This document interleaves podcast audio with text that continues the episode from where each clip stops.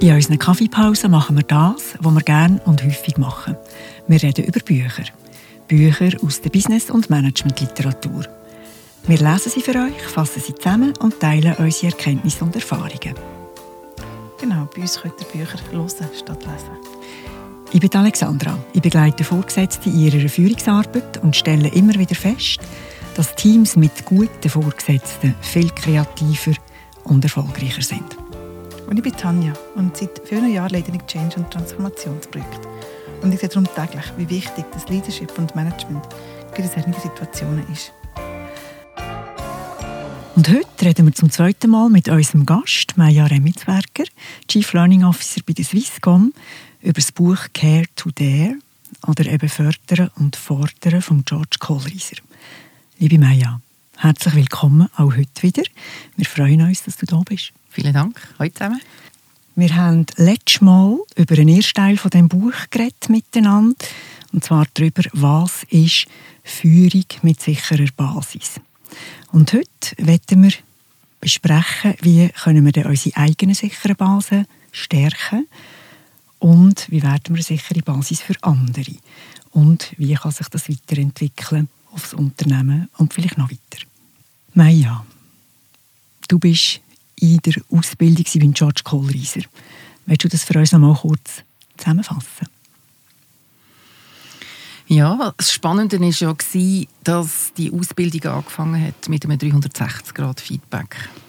Und das hat man äh, bei seinen Mitarbeitenden und Vorgesetzten und Peers im Vorfeld eingeholt und nachher selber reflektiert. Und man hat einen Coach an der Seite gehabt, auch in diesem Programm und hat das auch mit dem Coach nachher eingehend reflektiert und mit einem Body. Wir haben also nebst Gruppenarbeit haben wir auch einen persönlichen Body gehabt und auch dort haben wir unsere gegenseitigen Ergebnisse dann miteinander diskutiert. Und das Ziel hinter dieser ganzen Thematik war, dass man halt Führung nur dann gut ausleben kann, wenn man sich selber kennt, wenn man seine Themen kennt, seine Stärken, aber auch seine Herausforderungen, vielleicht Punkte, die man noch verbessern könnte und auch weiß, wie man in welchen Situationen wie reagiert. Und mit dem hat das Ganze angefangen. Und interessanterweise ist im Verlauf der Ausbildung immer wieder darauf referenziert worden. Gang nochmal zurück in deine Analyse. Hast du das dort schon mal gesehen? Oder was heisst das, was du jetzt gerade erlebst, wieder, wenn du zurückreflektierst auf das, was du gehört hast von deinem Umfeld? Das habe ich super gefunden, das kenne ich auch aus anderen Programmen, ähm, aber das ist einfach extrem wirkungsvoll, wenn man äh, so einsteigt. Und das war in diesem Programm auch so. Gewesen. Und nachher hat es verschiedene ähm, Kapitel gegeben, angefangen über Konfliktfähigkeit zum Beispiel, bis zu Coaching von Menschen oder Coaching von Teams, also ganz unterschiedliche Themen. Prinzipiell nichts Neues, aber halt einfach immer mit diesem Konzept von George verbunden, was ich sehr, sehr spannend gefunden habe. Und es geht ja darum, dass wir über die eigene sichere Basis oder in Mehrzahl eben die eigene sichere Basis reden und wie man die kann stärken kann. Und das war in dem Fall ein Teil auch von dem Start des Programms, was du jetzt gerade gesagt hast. Genau. Ja. Und was können denn sichere Basen sein? Das können natürlich, wahrscheinlich kommt man da zuerst auf Menschen sein. Äh, das sagt er auch irgendwo im Buch. Am Anfang ist die Wahrscheinlichkeit groß, dass das Mutter und Vater sind. Ähm, das kann ein Coach sein, das kann ein Partner sein, ähm, also ganz verschiedene Leute oder irgendjemand, den man im Verlauf von seinem kennengelernt hat. Das kann aber auch ein Objekt sein oder eine Sache äh, oder ein Ziel, das man sich setzt. Also äh, sichere Basis für dich ist ganz sicher nicht das Gleiche wie für mich.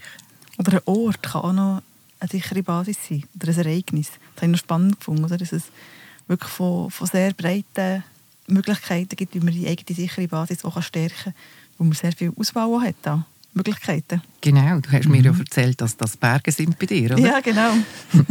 bei mir war es ein Mensch, den ich schon ganz früh in meiner Karriere kennengelernt habe. Und den habe ich als Coach ähm, dann engagieren. Er ist leider kürzlich verstorben. Und ähm, der hat mir wirklich ein paar ganz coole Prinzipien auf den Weg mitgegeben. Die brauche ich heute noch. Mhm. Bei mir sind es Bücher, schon immer.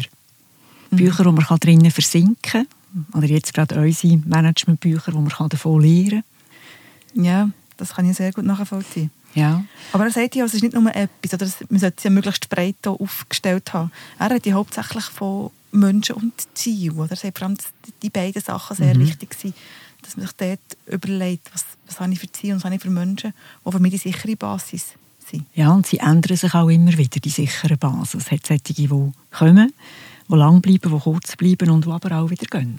Das ist etwas, was im konstanten Fluss ist. Ja, das Ziel, das man erreicht hat, oder? Und müssen wir ein neues suchen.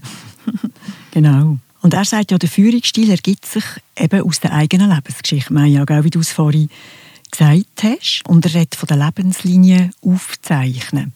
Er schlägt vor, dass man über sein Leben reflektiert und aufzeichnet, welche sicheren Basen hat es gegeben, welche Schwierigkeiten auch hat es gegeben.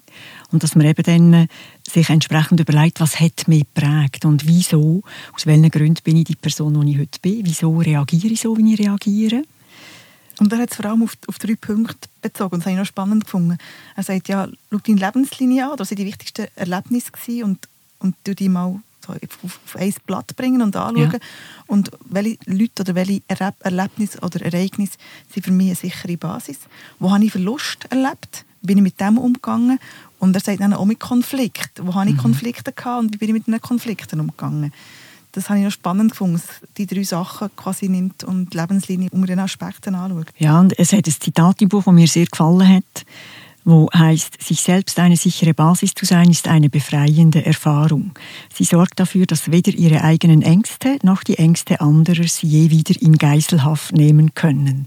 Dort sind wir wieder bei seiner Erfahrung eben als Verhandlungsführer bei Geiselnahmen. Und das finde ich so toll an der Erfahrung. Das merken wir ihm natürlich an, aber das merke ich in meinem eigenen Leben. Je älter ich werde, umso mehr Erfahrung habe ich und umso lockerer werde ich in gewissen mhm. Themen, weil ich einfach weiss, da kommt schon gut. Mhm. Weil ich habe schon so viele Sachen erlebt, wo schwierig sind, wo anspruchsvoll sind und irgendwie ist es gleich immer weitergegangen. Und das gibt mir auch eine ganz sichere Basis, zum Wissen, ich kann mich auf meine Erfahrung verlassen. Das heißt nicht, dass ich nur das mache, ich kann auch immer wieder neues Zeug lernen das gehört gerade jetzt in meinem Beruf sowieso dazu, dass man das lebenslange Lernen äh, praktiziert. Aber die Erfahrung, die gibt mir ganz viel Sicherheit, vor allem in der Führung. Mhm. Und was hast du gelernt in, dem, in dieser Ausbildung, dass du stabil kannst werden als Führungsperson? Also ein Thema, das er ja immer wieder bringt, ist ruhig bleiben. Mhm. Mhm. Ähm, das höre ich jetzt zum Beispiel mal von meinen Mitarbeitenden, dass sie, dass sie mich fragen und sagen, wieso bleibst du so ruhig? Und das ist wiederum der Punkt, dass ihm das erstens Bewusstsein gegeben hat, die Ausbildung auch. Du kommst viel weiter, wenn du ruhig bleibst. Mhm. Es nützt nichts, in einer eh schon sage ich mal, angespannten Situation auch noch aufgeregt zu sein. Du bist keine stabile Basis und keine sichere Basis für die Leute und du trägst auch nichts zu der Lösung des Problems bei. Also das ist sicher so sehr wieder ganz fest ins Bewusstsein gekommen. Das Zweite war auch immer noch, darüber zu reflektieren, wie habe ich mich jetzt überhaupt verhalten? Was habe ich jetzt gut gemacht oder nicht gut gemacht? In der Ausbildung ähm, haben wir gelernt, Sachen vorzubereiten mhm. und nachher durchzuführen und dann zu reflektieren, manchmal allein oder auch mit dem Coach, der hat einem den Feedback gegeben auf, auf, auf die Reflexion, was ist jetzt tatsächlich gut gegangen. Und etwas, was ich mir dann überlegt habe, äh, weil ich habe wirklich den Vorteil gesehen davon, wenn man das macht und als Verantwortliche für Aus- und Weiterbildung und auch Leadership-Entwicklung, habe ich dann für mich so gedacht, wenn das jede vorgesetzte Persönlichkeit würde machen, regelmäßig mhm. so Reflexionssessions, ich glaube, wir müssten weniger formal ausbilden. Das ist wirklich so eine On-the-Job Lösung, wie man sich selber weiterentwickeln kann, wenn man einfach regelmäßig so Reflexionszeit sich einbaut. Nur, das wissen wir alle, das kennen ihr auch das ist ein riesen Anspruch natürlich in der schnelllebenden Welt mit den hohen Zielen, die wir uns mhm. setzen, dass man sich die Zeit wirklich rausnehmen kann. Und wie, wie machst du das für dich persönlich jetzt? Indem dass ich halt einfach gewisse Sachen wirklich hinterher mich frage, wie habe ich das jetzt gemacht? Ich habe aufgehört, das Lerntagebuch zu schreiben, muss ich sagen, obwohl mhm. ich das eigentlich echt cool finde.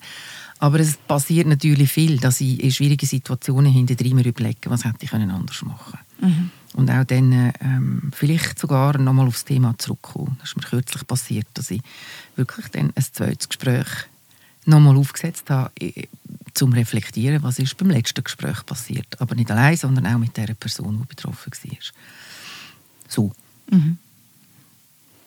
Das ist sehr eine nachhaltige Vorgehensweise, die nachher im kurzfristigen Geschäft hilfreich ist und nützlich und langfristig einem immer noch besser macht, oder? Und es betrifft ja nicht nur Führungskräfte. Das mhm, kann auch ein Mitarbeitender ganz selber machen. Dort braucht es aber Vorgesetzte, die diesen Mindset haben, die die lernende Organisation verstanden haben und die auch wissen, welchen Rahmen das sie geben müssen, damit ihre Mitarbeitenden sich so können entwickeln können.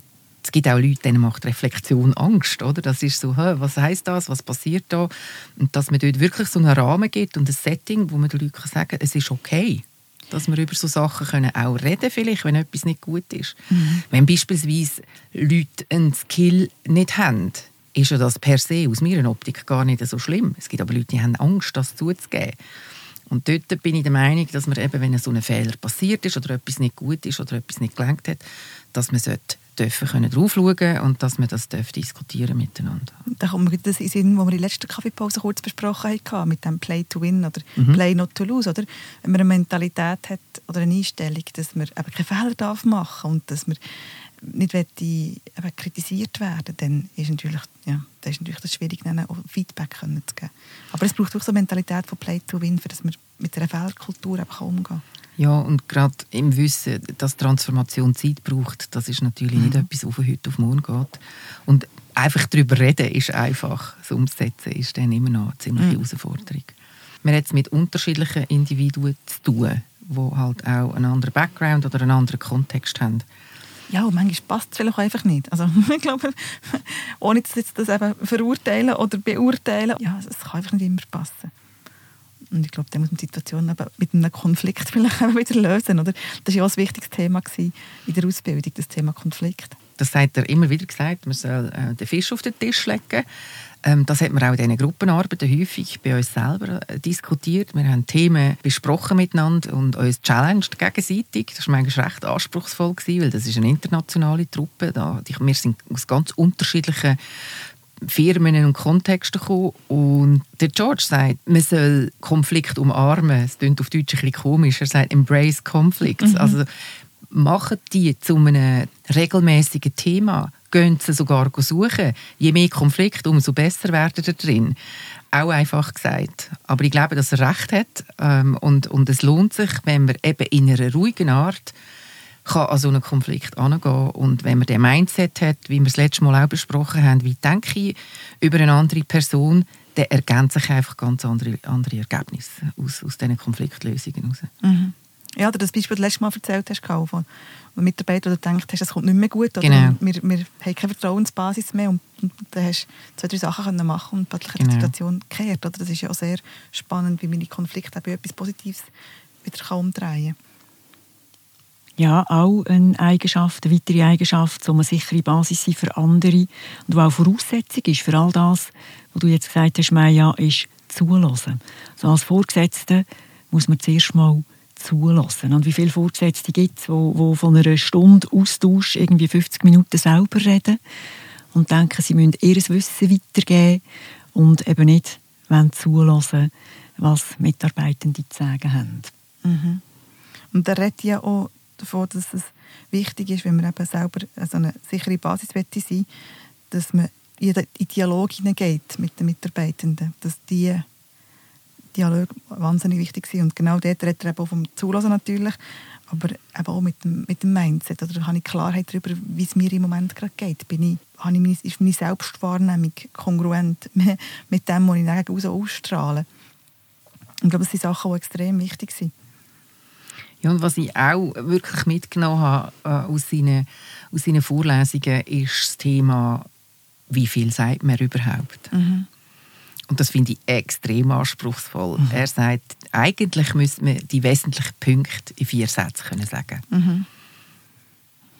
Punkt. das ist sehr kurz. Es gibt eine kurze ja, genau. und, und das, ist, das ist wirklich äh, eine anspruchsvolle ähm, Aufgabe, wenn man so zurückschaut. Das ist aber auch etwas, das man gut kann beobachten kann. Und dort kann man auch gut sehen, mache ich Fortschritte. Wie kurz man sich fasst? Genau. Ja. Ich fasse mich jetzt extra kurz. Ja.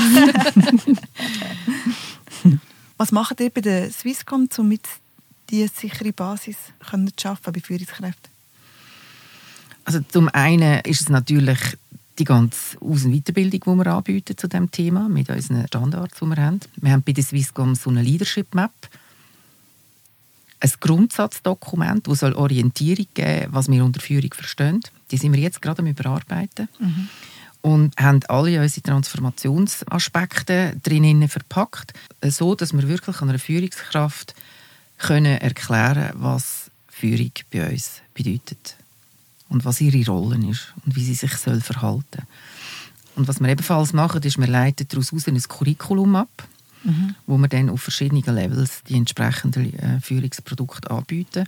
Das sind zum Teil auch formelle, klassische Trainings, aber das geht auch noch weiter. Je nach Stufe, wo man drinnen ist, machen wir auch Transformationstrainings mit Leuten, wo sie ihre eigenen Themen mitbringen.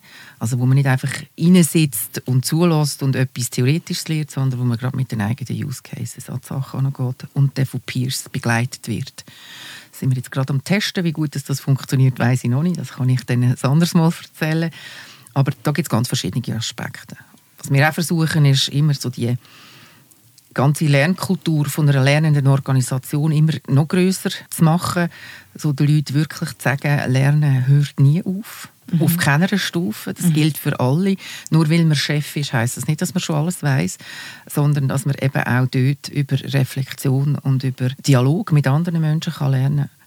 Es gibt so ein Modell, das nennt sich das 70-20-10-Modell von Charles Jennings und äh, wir wenden das an und versuchen viel mehr von diesen 10 Prozent, wo man sagt, formellem Lernen, wegzukommen, richtig dem 20 Prozent Lernen, wo eben soziales Lernen ist, diskutieren, so wie wir es heute machen. Wir lernen ja auch miteinander, indem wir Durchaus. über das Buch reden. Und im 70er-Bereich, das, äh, darunter verstehen wir Lernen und den Job, also Sachen machen oder vielleicht mal neu lernen, in einen neuen Job gehen oder eine Job-Rotation machen oder einfach mal etwas Neues ausprobieren. Solche Sachen, also dort wollen wir noch viel mehr äh, in diese Richtung gehen. Heute haben wir schon extrem hohe Ansprüche an Führungspersonen, oder? Ja. Vor allem ganz neue das oder ganz so. andere. Wir haben ja auch schon ähm, äh, uns im Vorfeld darüber unterhalten, was wir aus, von Amerika für Tendenzen sehen. Und eine heißt ja The Great äh, Resignation, mhm. nicht zu verwechseln mit der großen Depression in den 20er ja, genau. Jahren. Das also je nach Studie, die man liest, unterschiedlich zwischen 40 und 70 Prozent im Kopf haben, den aktuellen Arbeitgeber zu verlassen. Mhm. Das ist unglaublich, oder und, mhm. Ein Grund, den die Leute angeben, warum sie gehen wollen, ist, dass sie zu wenig Aus- und Weiterbildung haben, dass sie sich nicht entwickeln können, dass sie keinen Weg sehen, was mit ihnen passieren in Zukunft. Und es ist auch ein Teil der Erwartungen an ihre Vorgesetzten, gerade bei Millennials, die, also dort, dort sind äh, mittlerweile die Anforderungen recht hoch, das ist so. Mhm. Und darum legen wir auch sehr viel Wert darauf, dass wir unsere Führungskräfte entsprechend äh, ausbilden, damit sie äh, die Erwartungen auch können erfüllen. Mhm. Und wenn ich das sage, kann ich gerade aber auch darauf hinweisen, es gibt ja das Konzept von der beidhändigen Führung und natürlich kann man sagen, du bist ein Vorgesetzter, du musst den Rahmen können zur Verfügung stellen, du musst Trainer sein und Menschen entwickeln. Gleichzeitig sollst du aber auch Resultate liefern. Also du musst Umsätze bringen, du musst Margen bringen. Mhm. Du hast Businessziel, auch zeitliche, äh, hohe Ansprüche in einem, in einem kurzen Zeitraum etwas zu erreichen. Und das sind riesige Ansprüche an die Führungsleute. Oder? Ich frage mich manchmal, ob es realistisch ist, die Ansprüche. Oder ob man nicht einfach das Modell, wie wir es im Moment haben, ausgedient hat und wir ein neues Modell müssen suchen Und zwar fundamental ein neues Modell und nicht einfach ein bisschen anpassen. Spannende Frage. ich glaube, mit dem George Kohlreiser, um wieder um, um auf ihn zurückzukommen, seinem Konzept, sind wir schon auf dem richtigen Weg. Weil eins ist, von denen ist ja immer wieder reflektieren, wo stehe ich. Mhm. Und wenn ich merke, ich drifte zu fest in meine Businesswelt ab oder ich erreiche meine Ziele nicht so, äh, dass ich dann halt wieder auf die andere Seite schaue, ja, was muss ich denn machen? So, A, für mich, mhm. damit es mir wieder gut geht und B, wie kann ich dann wieder eine sichere Basis sein für meine Leute? Ja, definitiv. Ich erinnere mich an ein Gespräch mit einer Vorgesetzten, das ich mal geführt habe und die mir dann wirklich gesagt hat, ich weiß, dass ich meine Leute entwickeln müsste, aber ich habe keine Zeit dafür. Ja, aber vielleicht können sie es eben auch selber. Und ich denke, jetzt ist mir durch den Kopf gegangen, und du das erzählt hast vorhin mit, dem, mit der Grundlage des Kohlreiser, eigentlich ist es für alle Mitarbeitenden. Das haben wir letztes Mal in der mhm. Kaffeepause ja auch gesagt. aber so, ja. wir fokussieren so wahnsinnig auf Führungspersonen und die Aufgabe, habe ich das Gefühl, wird, ist es schon unheimlich schwierig. Man ist irgendwo in einem Glaskasten drin, oder, und versucht allen Seiten gerecht zu werden oder nicht, das ist vielleicht nicht allen gleich. Aber vielleicht müssen wir auch mehr Verantwortung den Mitarbeitenden abgeben und nicht von Führungskräften immer mehr verlangen. Also ich erlebe das zum Teil. Ähm, vor allem äh, in agilen Settings, glaube ich, sind wir mhm. mit Bottom-up-Initiativen recht weit gekommen. Mhm. Wir machen dort heute ganz verschiedene Zeremonien. Da gehören auch äh, Retros dazu, wo wir in meinem Jargon ist ja das auch äh, quasi eine Lernreise, oder? wenn ich mir überlege, was haben wir äh, gut gemacht, was hat gut funktioniert in der Vergangenheit und was nicht, dann äh, sind das ja auch wieder Learnings, die ich mitnehmen für das nächste Mal. Und wenn ich könnte wünschen auf der grünen Wiese, dann würde ich sagen, die ganzen Lernthematiken müsste man auch können in so Lernzeremonien einbauen und dann betrifft das jeden. Das sind dann nicht nur die Vorgesetzten. Also Lernzeremonien in deiner Welt? also Zeremonien im, im, agilen Kontext können zum Beispiel Retro sein oder ein Check-in oder ein okay. Check-out, okay. wo man im Check-out sagt, was ist äh, an dieser Sitzung gut gewesen, was hat mir so besonders gut gefallen, was habe ich mitgenommen. Man könnte auch Lernthemen ähnlich wie wir es in dem agilen Kontext machen, noch mehr in solche Sitzungen einbauen. Mhm. Und die Leute so motivieren, auch über ihre Gefühle zu reden, zu sagen, wie geht es mir mit dem und was brauche ich noch oder mhm. was fehlt mir noch oder sagen, das kann ich nicht, mhm. ich hätte gerne ähm, Hilfe oder mal jemand anderes fragen. Ja, oder eben so. zurück zum Callreiser, was ist meine sichere Basis oder was brauche ich? Wie kann genau. ich selber stabiler werden in, in mir als Person, ja. für dass ich eben vielleicht ein bisschen weniger Chef brauche. ja. Also ich erlebe auch, dass Leute sagen, ich will nicht über meine Skills reden. Vielleicht aus Angst, ich kann etwas nicht. Mhm. Und das sind Sachen, die auch damit zu tun haben, dass wir uns das noch nicht gewöhnt sind. Und eben in agilen Settings, das habe ich selber erlebt, ich arbeite jetzt auch in einem agilen Kontext, ich habe eine riesige Lernreise durchgemacht in den letzten drei Jahren. Ich komme aus der klassischen hierarchischen Führung, äh, habe immer grosse Abteilungen geführt und komme nachher in einen Kontext, wo wir selber gewählt haben, aber haben müssen Sachen loslassen mhm. haben müssen Sachen anders machen, haben müssen Feedback annehmen. Das machen wir nicht mehr so, das ist nicht mehr deine Aufgabe etc. Mhm. Und das ist zum Teil anstrengend, hat auch ein bisschen wehgetan, müssen Sachen loszulassen. Mhm. Auf der anderen Seite hat es ganz neue äh, Möglichkeiten gegeben. Ich muss nicht mehr alles selber machen, in gewissen Bereichen, die ich vorher vielleicht selber gemacht habe. Da kann ich sagen, nein, die Verantwortung ist dort, die Rolle hat die Verantwortung und macht das auch. Und wenn ich ähnlich wie in dem Beispiel vom Club, wo ich das letzte Mal gesagt habe, sagen, du darfst die Verantwortung auch übernehmen. Mhm. It's on me, hat er ja dann gesagt zu dem jungen Fußballspieler. Wenn ich das auch mache als Vorgesetzte und den Leuten die Möglichkeit gebe, mhm. sich selber die Verantwortung zu nehmen und, und, und die Themen selber zu erarbeiten, dann funktioniert das. Wir haben es aber müssen lernen, das gebe ich zu. Wir sind jetzt im dritten Jahr, sprich Anfangs 40 Jahr und haben aber riesige Fortschritte gemacht. Und unser Motto jetzt in meiner Abteilung heißt gemeinsam besser werden jeden Tag. Und das behalten wir bei. Das ist beeindruckend. Schön. Ja, wir kommen langsam zum Abschluss von der zweiten Kaffeepause. Maja, hast du noch etwas, was du aus dieser Ausbildung oder aus dem Kontakt mit dem George oder was wichtig wäre mitzuteilen? Was mir sehr gefallen hat, ist, dass er die Taktik, die er aus den Verhandlungen mit diesen Geiselnehmern in die Führung übertragen hat, vor allem auch immer wieder Danke gesagt hat. Das mhm. ist ein Gehen und ein Nehmen. Und wenn man ihm zuschaut, wie er jemanden coacht, muss ich wirklich sagen, das ist beeindruckend. Also wir haben schon darüber geredet, dass er ja immer sagt, man soll ruhig bleiben, mit wenig Sätzen, das sagen, was man zu sagen hat. Er hat aber auch immer wieder die Alternativen gegeben in diesen Coachings. Und wenn er einen kleinen Fortschritt macht, dann bedankt er sich. Mhm. Ich finde das mega beeindruckend, was das auch bei einem Gegenüber auslöst. Mhm. Ich habe das kürzlich auch in einem Training erlebt, wo so, Training war nicht, es war eher so ein Teamentwicklungsworkshop, wo auch der Facilitator das immer wieder gesagt hat, sich bedankt hat bei den Leuten, das macht einfach etwas mit einem. Und das habe ich beim George Kohlreiser ganz oft gesehen und er hat auch darüber geredet, dass das wichtig ist und man hat in diesen Ro Rollenspielen sofort gesehen, was das für einen Effekt hat. Muss ich sagen, das hat mich sehr beeindruckt. Und was hat es für einen Effekt gehabt? Was hast du beobachtet? Dass die Leute ruhiger geworden sind. Er hat ah, zum ja. Beispiel so einen Case gehabt, wo ein Mensch wirklich total aufgeregt war und fast ein bisschen umgeschrauen hat im Zeug. Mhm. Und dann hat er ihn gefragt, was beschäftigt dich? Was kann ich für dich machen? Und hat, hat ihm Fragen gestellt zuerst. Und nachher hat er dann aber angefangen zu sagen, wenn wir jetzt das machen, wäre auch das möglich für dich. Also er hat ihm so Alternativfragen gestellt und, und hat so fertig gebracht, dass der Mensch plötzlich gesehen hat, ja, eigentlich, ja, auf das kann ich mich einladen. Und wenn er sich darauf eingeladen hat, hat er sich bedankt. Ja, spannend. Ja, aber wir schließen unsere Kaffeepause immer mit einem Takeaway ab. Ähm, ich fange bei dir an, Alexandra. Was ist dein ja. Takeaway? Ja, ich finde, es ist ein grandioses Buch. Und ich bin nicht ganz sicher, ob ich mich jetzt wiederhole von letzten Wochen oder vor zwei Wochen. Aber ich finde das Konzept von der sicheren Basis, und zwar für sich selber und für andere, finde ich sehr, sehr beeindruckend. Und ich habe wirklich jetzt nach dem Lesen vom Buch auch angefangen zu überlegen, was sind meine sicheren Basen und bin auf ein paar durchaus erstaunliche Ideen gekommen, wie eben das mit den Büchern. Das habe ich so nicht wahrgenommen vorher und werde auch in Zukunft überlegen, welche kommen, welche gehen, was braucht es Neues, ist alles gut. Und das finde ich ähm, sehr wertvoll für mich und auch für andere, die mit mir umgegangen haben. Und bei dir, Maya, nimmst du mit? Das Thema Reflexion weil ich mhm. glaube, dort steckt eine ungeheure Kraft drin. Es tönt eben so ein bisschen, ein bisschen esoterisch, aber da steckt eine grosse Kraft drin. Mhm. Und das kann jeder für sich selber machen. Da braucht man nicht per se jemand anders. Man kann selber anfangen. Man kann aber auch andere fragen und sagen, was denkst du darüber? Oder wie siehst du mich? Das kann man ja eigentlich auch einbauen in den Alltag, um immer wieder etwas daraus zu lernen.